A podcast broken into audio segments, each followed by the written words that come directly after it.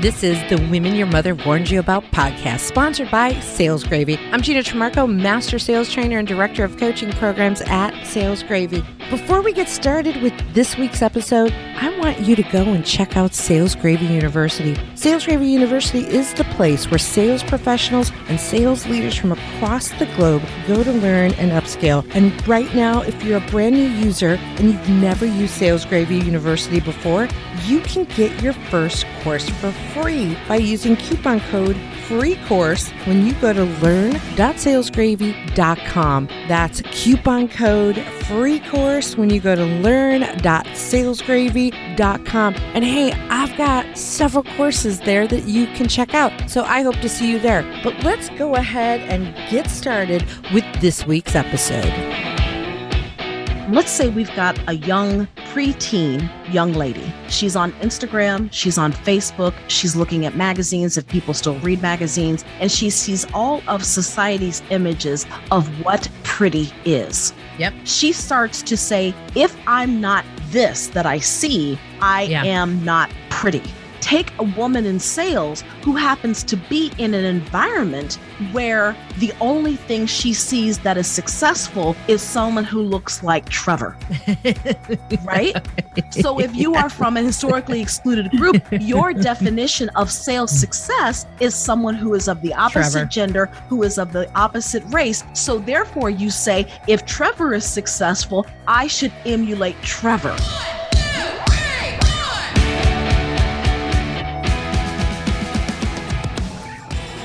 Hey, Warners, welcome to another episode of the Women Your Mother Warned You About, sponsored by Sales Gravy. I'm Gina Trimarco, co host of this show with my lovely British partner. Susanna Gray Jones. Welcome, Susanna. I'm so excited about our uh, our, our guest today. Uh, but before we introduce her, I know a conversation we were having before the show was the word of the week because this is something we've been trying to teach our audience and bring the cultures together. You brought up the word chips and crisps. Mm-hmm. So let's so chips to you are what? Chips to me are when I go to McDonald's and I want a bag full of the salty, hot potato. I think they make them with potato, but um, potato chips. And I am obsessed. And in England, when we have fish, we have chips, fish and chips.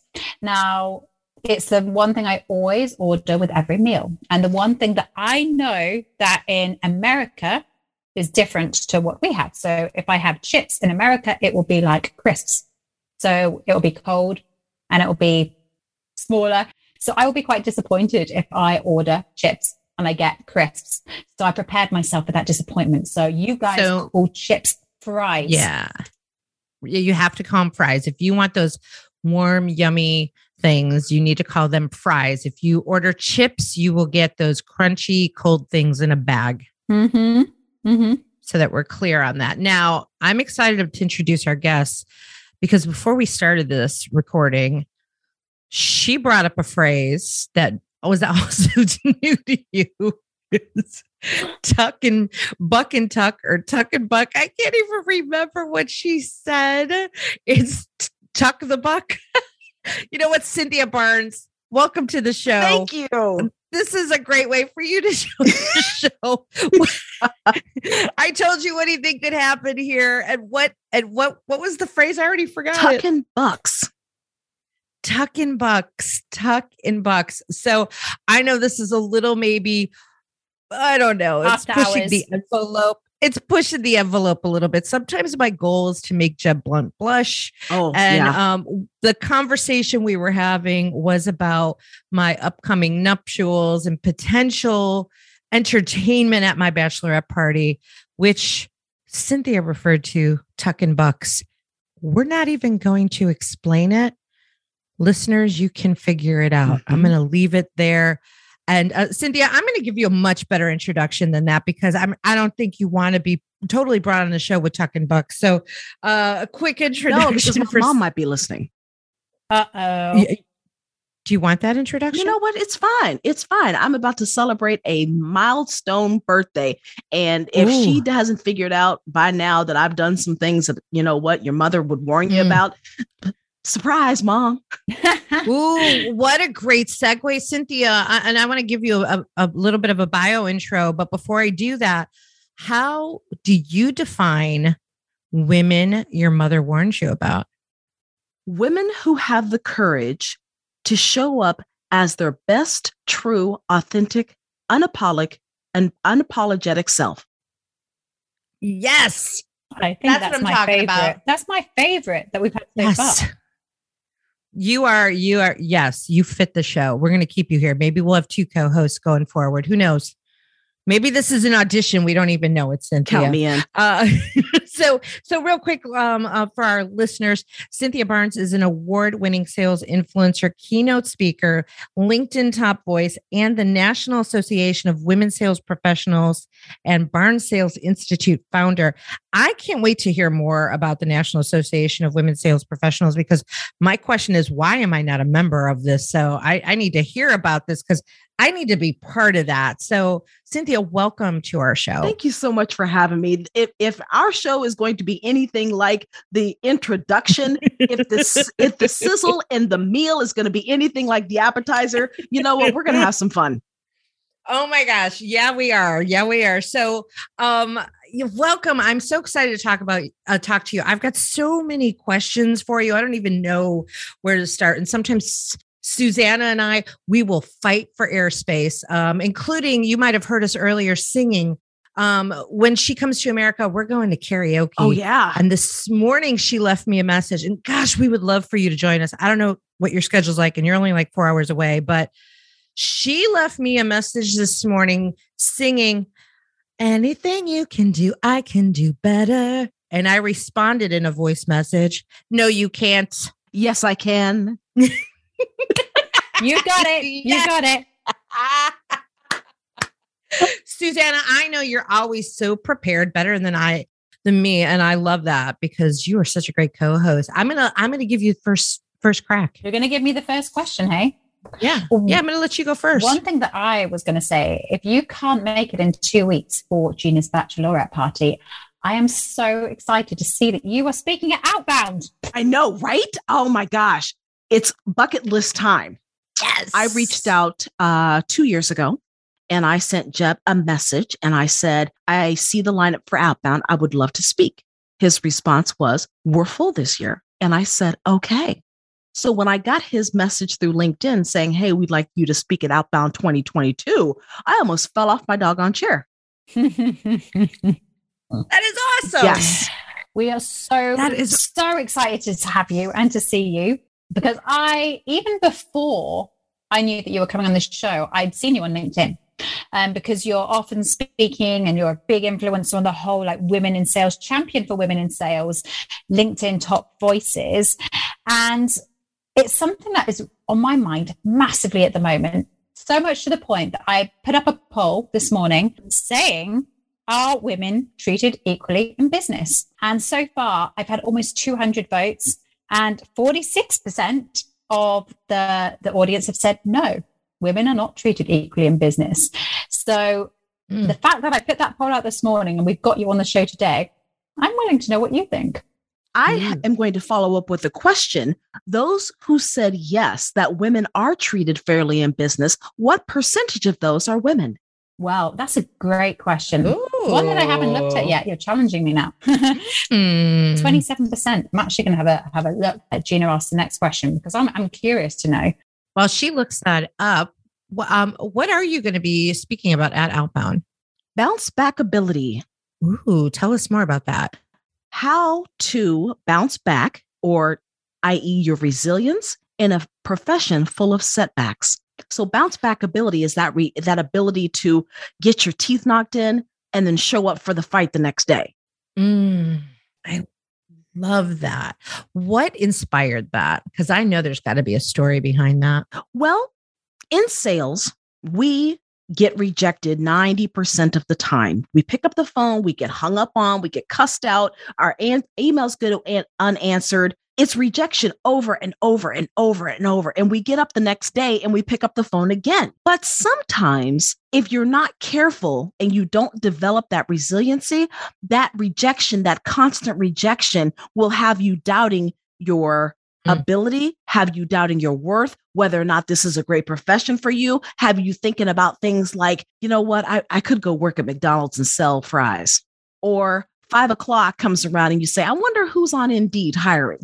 Mm. So, if you can develop that resiliency, that BBA, that bounce back ability, then you get up the next day even more empowered and motivated to keep going. Have you ever struggled with that resilience?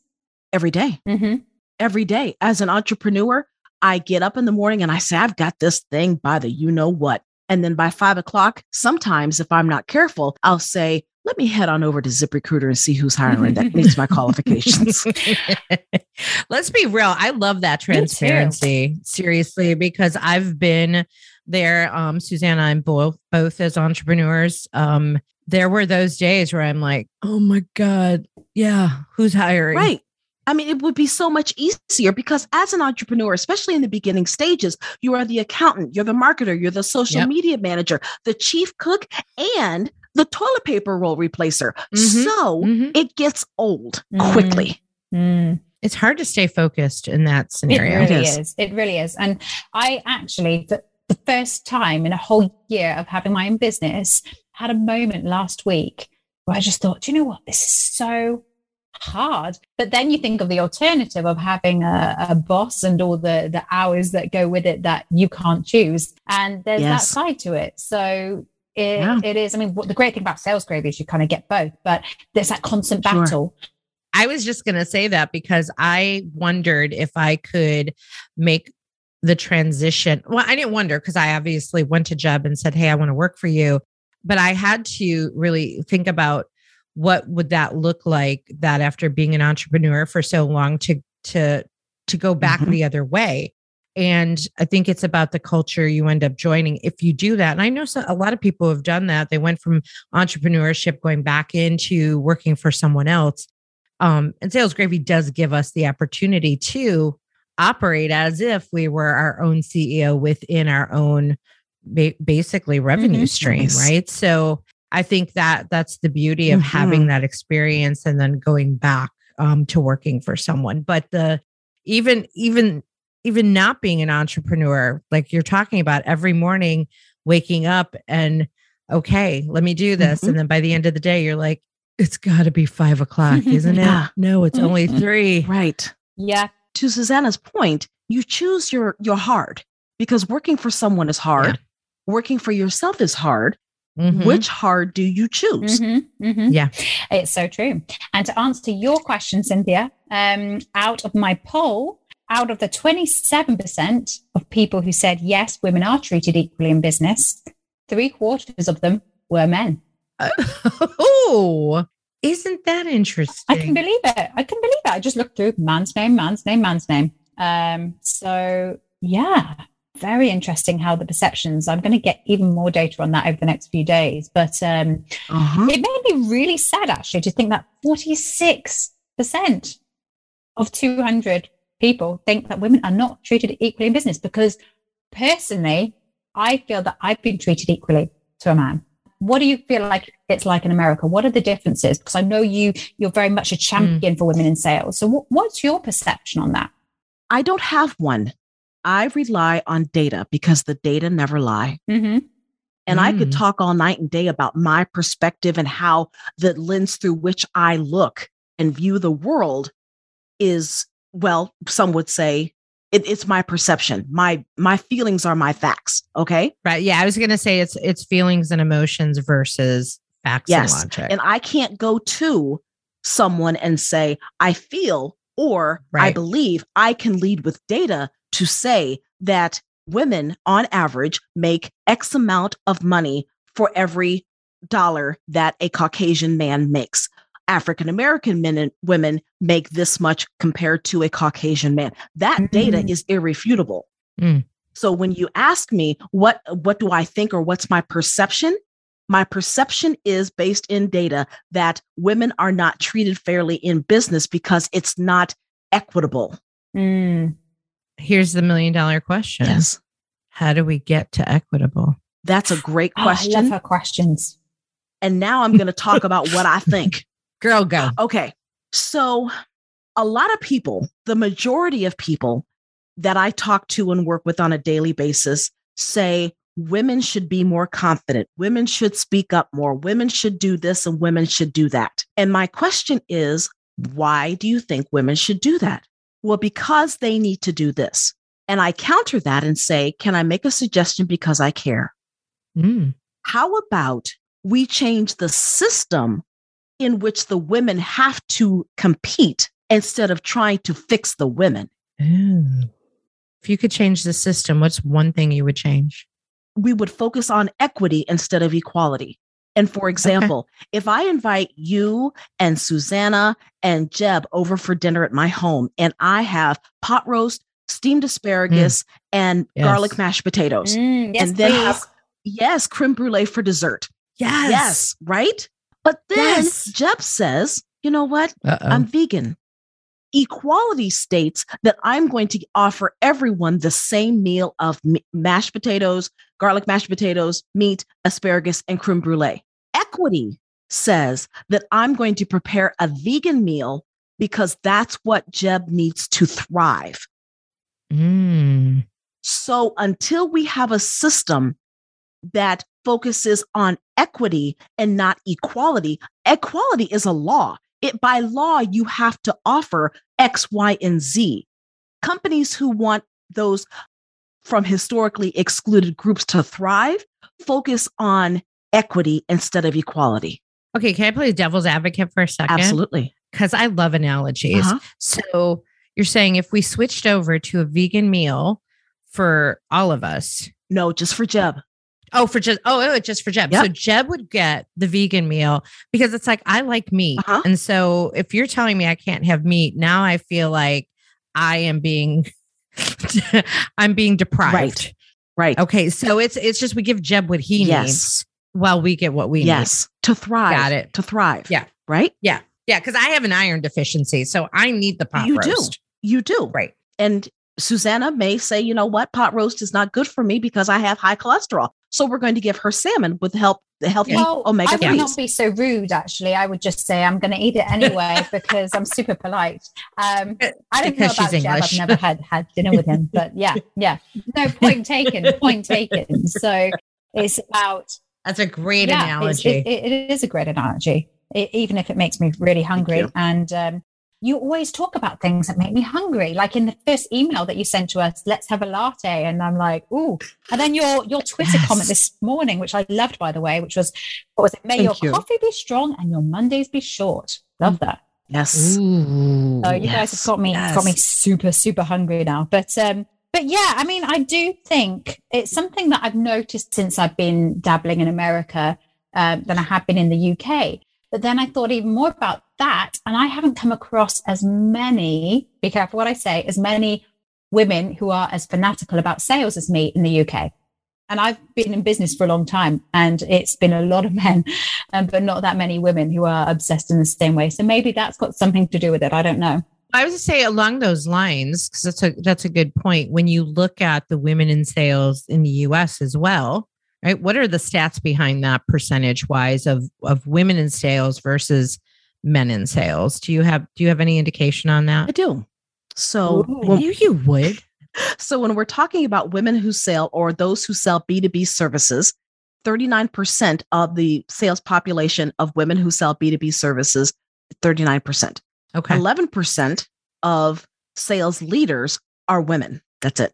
11%. Wow. Yes. Yes. I wonder why that is because I've spoken a lot previously, and because I studied education, that was a big thing. Um, and we looked at gender. And um, I know I've mentioned this before, but you spoke about the female and the male brain and how um, it's proven that men take more risks than women. And one could argue that sales is a risky game sometimes for some people who like to play it safe. I wonder if that's got anything to do with it. I bet there's quite a few different factors. What What does your research tell you? Well, um, I spoke to an HR leader the other day, and we were talking about how women don't take risks. And if a man sees a job description and he says, you know what, I'm going to go ahead and apply for it, versus a woman who looks and says, I'm not qualified, so I'm not going to qual I'm not even going to apply for it. We have to take a look at whether or not the it, that's only half the story. Mm-hmm. We need to take a look at is that job a lateral move? We need to also take a look at men will look at a job description and say, I'm going to apply because he already knows that he can do all of those things because he has the experience to do all of those things because he's done it. Mm-hmm. A woman will look at it and say, hmm, I don't have the experience and I don't have the tools to level up. And I may not get the support in that role to level up based upon previous experience. I could I could see that. Now, again, devil's advocate. Mm-hmm. Um, and we we probably all the three of us probably all relate to this. I'm a little bit different, I think. Whereas I just don't see anything as impossible. Right. Like I come in like a bull in a china shop going, yeah, I'm a woman. So what? Mhm. Yeah, I don't have the tools. I'm going to pretend I do. Yeah, I don't have the experience. I'm going to fake it till I make it. I'm probably a little different um, for whatever reason. I'm sure there's plenty of science behind that, Mhm. but I'm sure that I am part of an anomaly of women. like a lot of Americans that I've come across. um, there's this no, Uh, No, I don't think I don't think there are a lot of I don't know. I don't encounter a lot of women who have an attitude of yeah, so when I'm a woman, I'm still going to go after it and I don't care what you say, I'm still going to like pursue it. Now, I've definitely been um totally pushed around for sure Mhm. through my career. Um and it probably just made me more angry to step up Mm. Yes. right It- it- that's that's that's what happened for me because when we talk about you were talking about feelings right early on in my career i had a, a boss say to me who was the ceo that i reported directly to Mhm. actually i've had two i had a, a, manager who said this and and another both managers one a ceo one a regional director say you make one said you make too many decisions based on your gut Mhm. i need you to make more decision on fact and then another one who said i was too emotional Mhm. I hear that. right Mhm. and I then tried to, you know, no longer trust my intuition, which later came back to bite me because usually my intuition's right, Right. because I'm extremely intuitive Mhm. because of my emotional emotions and because of my emotional intelligence. Uh, and I've worked really hard to learn how to have emotional discipline and control it. But there's value to it once you take emotions and you then you combine it with facts and logic. Mhm. That becomes super powerful. Super like a- powerful. yeah, Yes. So we are the anomaly, Gina, Susanna. I knew it. We are. I knew it. We are. Because think about this. Let's say we've got a young preteen young lady. She's on Instagram, she's on Facebook, she's looking at magazines if people still read magazines, and she sees all of society's images of what pretty is. Yep. She starts to say, if I'm not this that I see, I Yeah. am not pretty Mm. her Right, self esteem goes down and she is doubting her self worth. Mhm. Mhm. If she doesn't have anything to counteract that, strong parents who are infusing confidence in her, sports, STEM, things like that, she Yeah, is yeah. left to the only model of beauty that she sees. Right. Mm. Take a woman in sales who happens to be in an environment where the only thing she sees that is successful is someone who looks like Trevor. Right? So if you are from a historically excluded group, your definition of sales success is someone who is of the opposite Trevor. gender, who is of the opposite race. So therefore, you say, if Trevor is successful, I should emulate Trevor Mm. Mhm. because that's what you see. Right. That could be what you see. I mean, from a personal perspective, when I've been in those kind of environments, I've kind of tried to use it to my advantage because I do think that women have a lot of advantages too. Um, that we can use. I don't know how PC So this many. is, but I'm not saying I'm not Yeah. saying I get my boobs out or anything like that. But but Oh, good. There is- oh, good. But there I is a certain but I do. I think that I women do. have a certain charm and a way to get what they Mhm. want sometimes um, in a way that could be argued that men can't.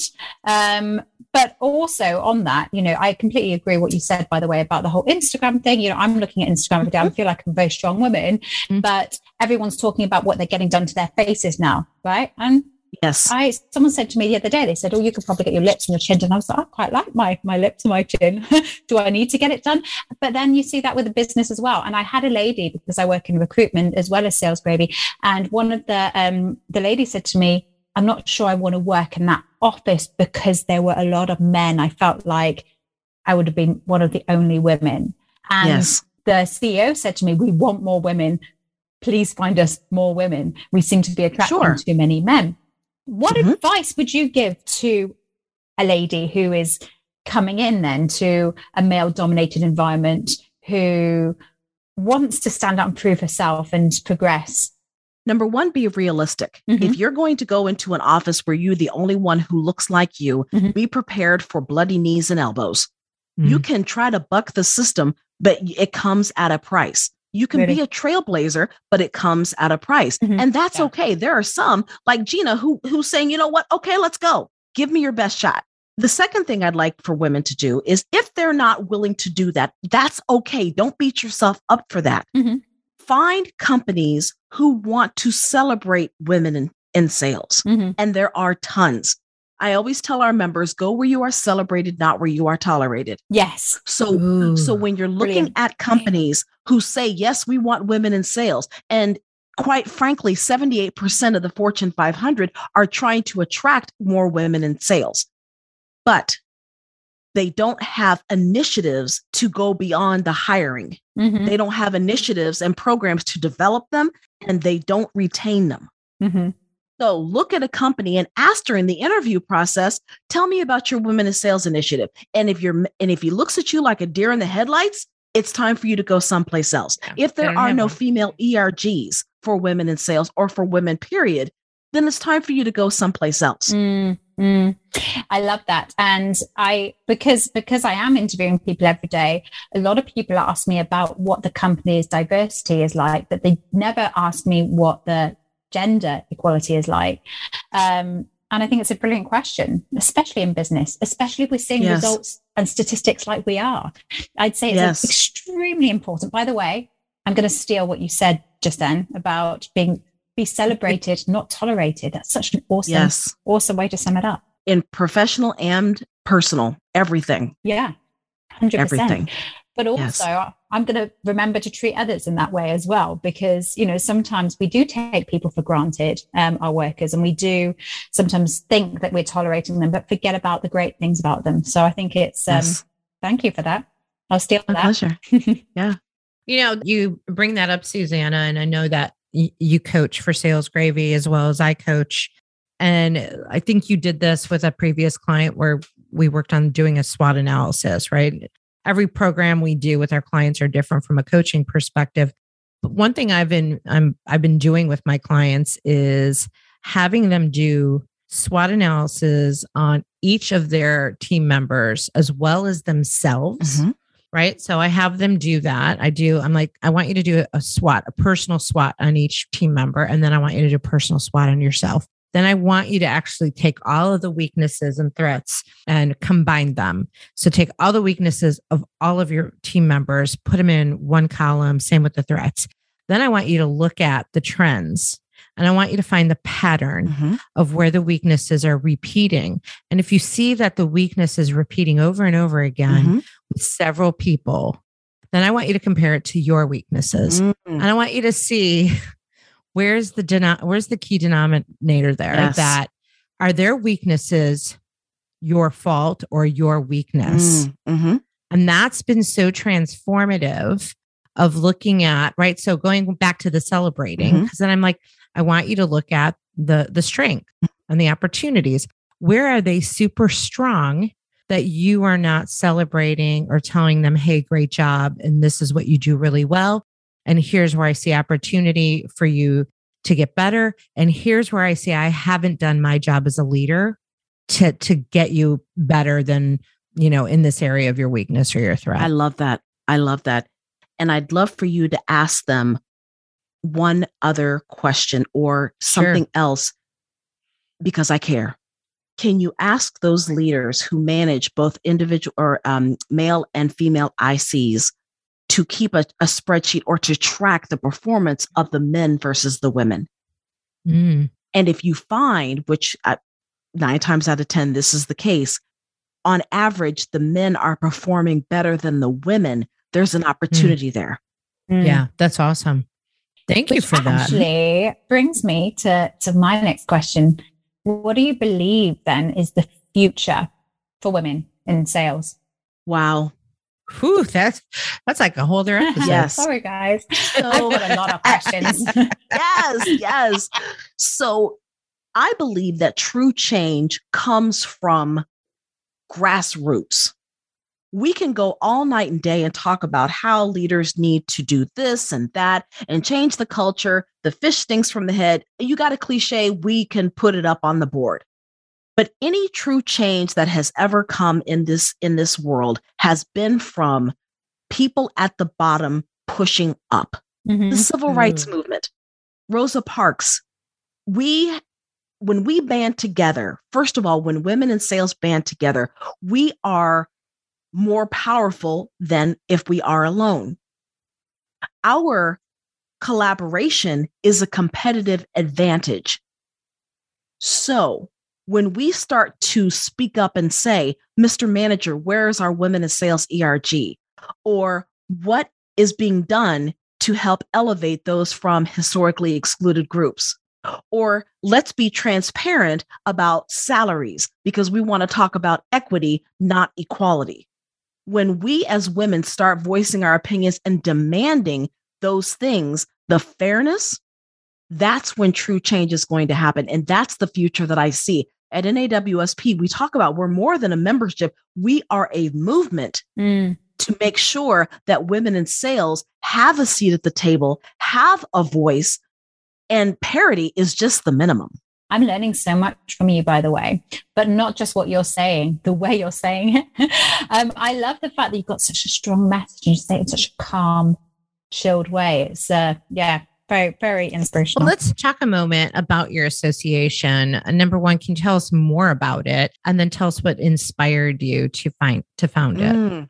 Sure. We are a membership based organization of women who sell B2B services in predominantly male dominated industries. We provide our members with two key areas access to companies who are laser focused on attraction, hiring, development, and retention of women in sales, and also the community training, professional development, and training created by women in sales for women in sales, and mentoring opportunities as well as community. And what what inspired you to do that?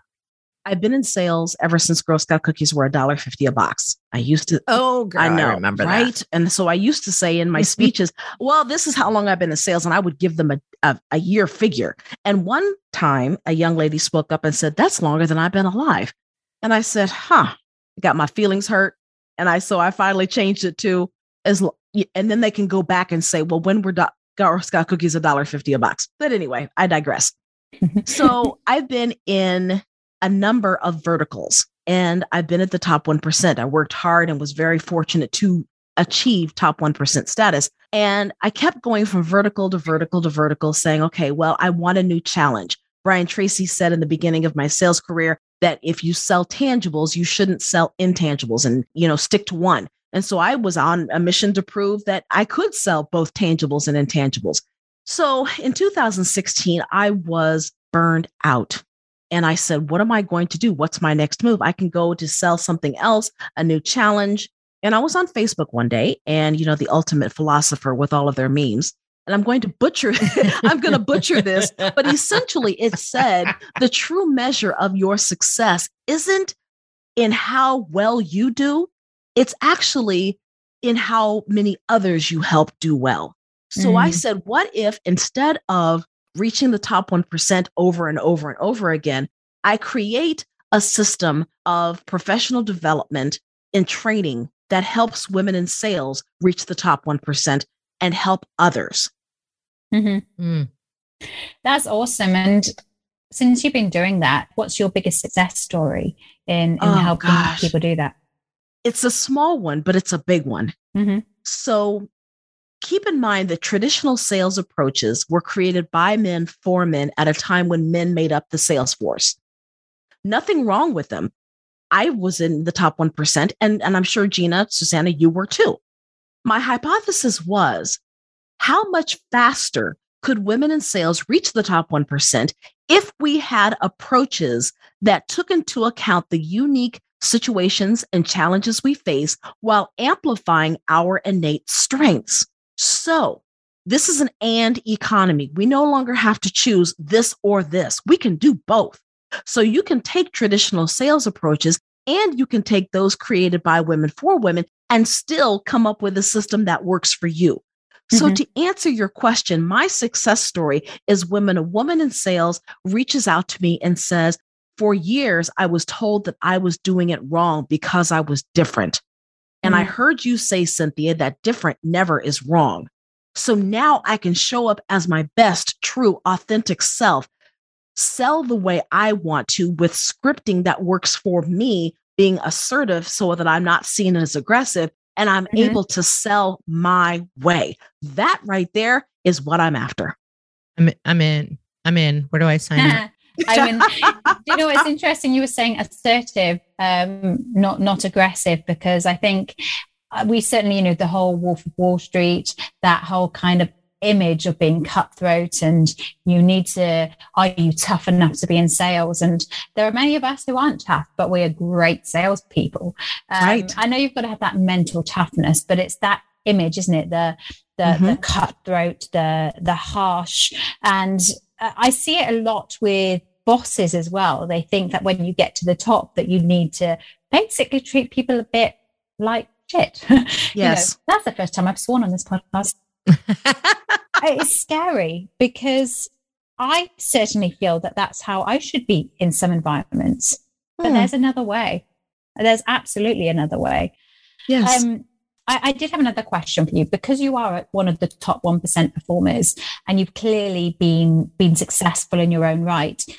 Often there's that phrase, isn't there, that those who are successful find it hard to train people who haven't mm-hmm. got that innate ability. Do you find that that's a struggle for you at all?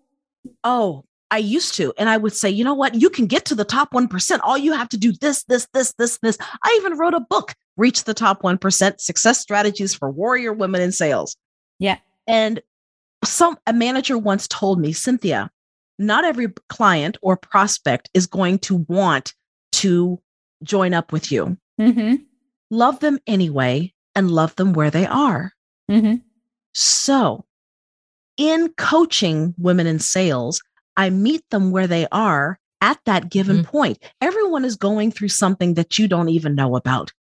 And if I go and hammer and say 1%, 1%, 1%, and you're struggling to meet your basic mortgage, rent, student loans, whatever, the top 1% is so far fetched, you can't even think about that. So I'm going to yeah. meet you where you are and ask you, what is your goal for this month? And how can I help you get there? Mm-hmm. Yeah. yeah. And a lot of managers will talk about, yeah, you can make $300,000 in this job, but yet if they're not even meet, meeting half quota and they're eating tuna and ramen, that's the wrong coaching approach. Yeah, I this is one thing I learned early on like in the first the first time I had a coach.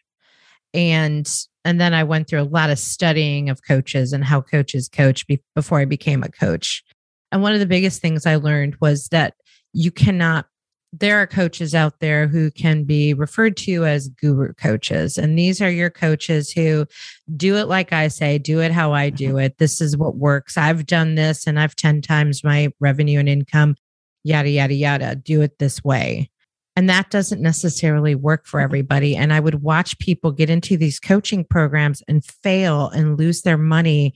And literally they they were looking for a silver bullet and they they took the silver bullet from the charismatic guru but they themselves were not a charismatic guru right. and so putting on that suit or that dress mm-hmm. that that guru is wearing is is not going to work if that's not your personality right. style and so mm-hmm. you have to meet people where they mm-hmm. are and and give them that mentorship and guidance based on who they are and how they're going to excel which goes back to what I was saying earlier about doing a personal SWOT analysis. Yeah. Like, what are you, What are you good at that you can capitalize on? What are you not good at that you can get help Mhm. with? My favorite coaching question is always two of them. First of all, what is your goal? What is your goal? Mhm. Second question, what do you need to get there? Mm-hmm. And then ask yourself, how can I get there? And make a list of 25 to 30 things. What do I need to get there? How can I get there? Yeah. And to add to that, I, I always say, and what will you do if one of those things doesn't work Right. out how you want it to, to ensure you can still yes. get to so your there's goal? a three column worksheet that I have to to your point, Susanna. It's what will you do once you've made that list? What will you do? And in the middle column is when and where will you do it? And the last column is what do you expect the outcome to be? I like adding your your final question, Susanna. If it doesn't work, what is your next plan? Do you just go down the list? I, I'm adding that col- column. Yeah, because I think that's, I I don't know if this just applies to women in sales or everyone, but I think that's one thing that we all struggle with. We, we put a plan in place, we have a great coaching session, and then it fails. And then we, oh, that didn't work. So I'm Right. not going to try again. You know, it's lifting yourself back up. And it's like you said at the beginning, Yes. resilience um, to build a Yes. habit and to make and, it and this is this is something that we talk about at sales gravy all the time right we started this episode talking about resilience and we are often talking about obstacle immunity and how do you build up resilience well you got to get knocked down a lot Yes. the more you get knocked down the more you build that resilience right Yes. like that's that's part of it Absolutely. And there are other things that you can do to build resiliency. Um, the number one thing is to learn how to recover. A lot of people will say or, or think that rest and recovery are the same thing, and they are not. Mm. No, No. they're not. So learn how to recover. The longer you spend in the performance zone, the longer you need to spend in the recovery zone. If you think about uh, Serena Williams at Wimbledon playing four hours, if she did not spend as much time in the recovery zone as she did in the performance zone, she would risk injury, burnout, and even think, you know what, this is not for me.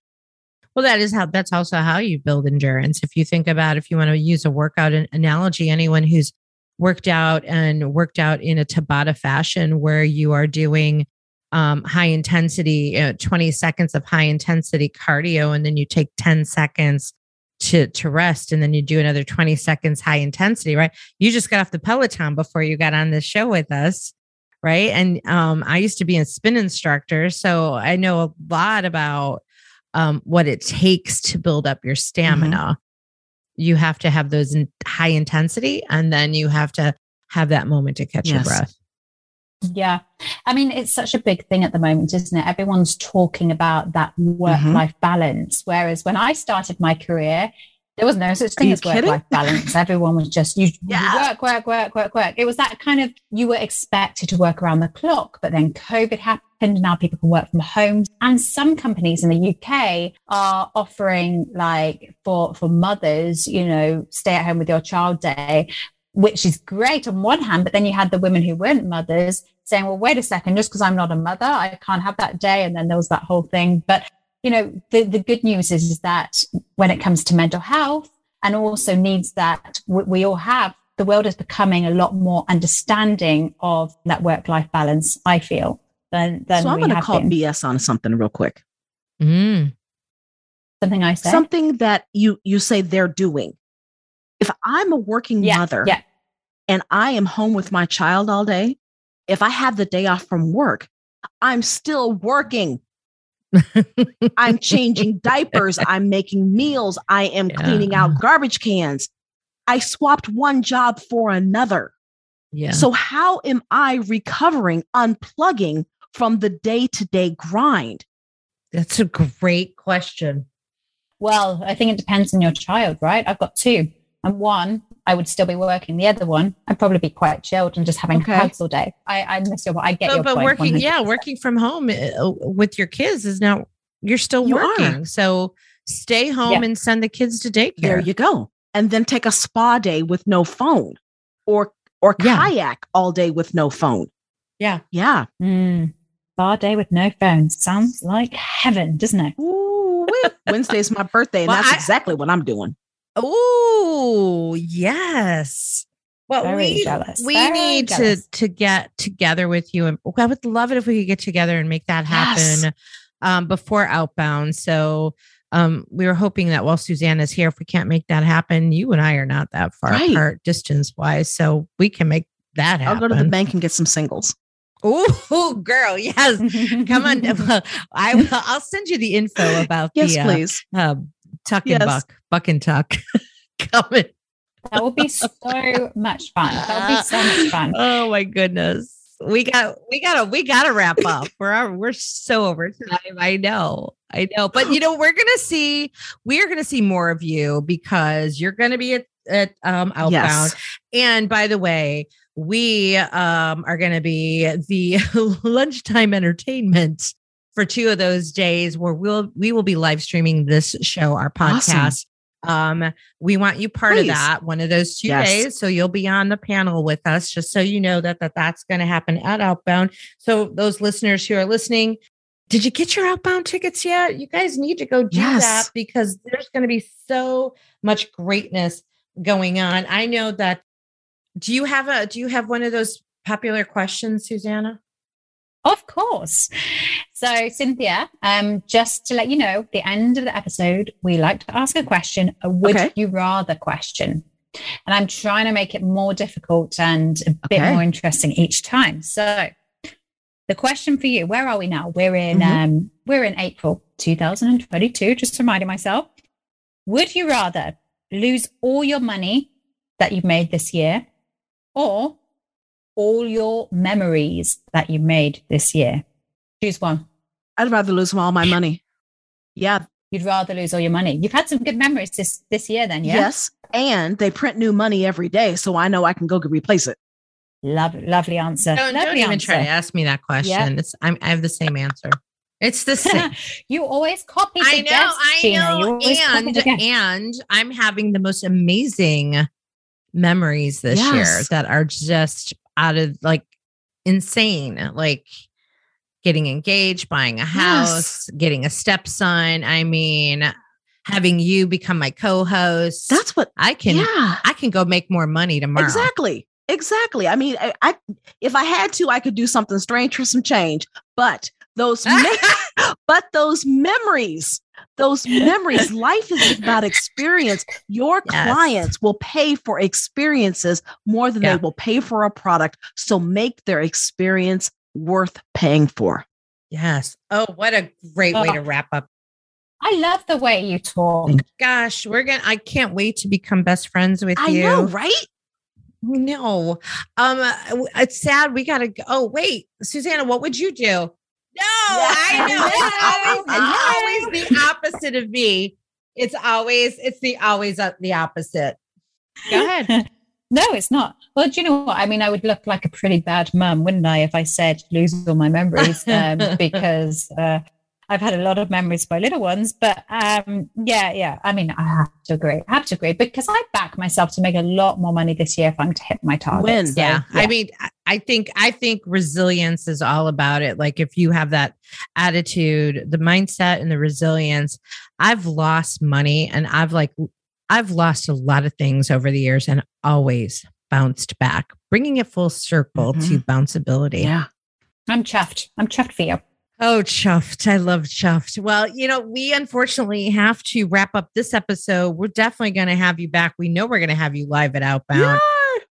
Cynthia Barnes, if people want to connect with you, and I especially want to know about being part of your association. Oh, we'll talk. if people, Yeah. yes, if people want to um, connect with you, what is the best way for them to do that? LinkedIn. I am always on LinkedIn. Like, well, I'm not going to give that analogy. I'm always on LinkedIn. Let's just say. LinkedIn is my pimp. I mean, I am always on LinkedIn. So Yes. um, yes, and for if those who want information about the association, I promise not everybody has the the same sense of humor I do. Mhm. Um, nawsp.org. awesome, awesome. It has been such a pleasure having you here. I know what we're going to have more with you coming up in the future. Yes. Thank you so much for being such a fun and prolific and smart guest. Thank you so much for having me. I am I, I I'm reeling. Thank you. You're welcome. All right, Warners, we're out of here. It's the end of this episode of The Women Your Mother Warned You About, brought to you by Sales Gravy. I'm Gina Trimarco signing off. we got to go. Bye, Warners. That's the first time I've sworn on this podcast.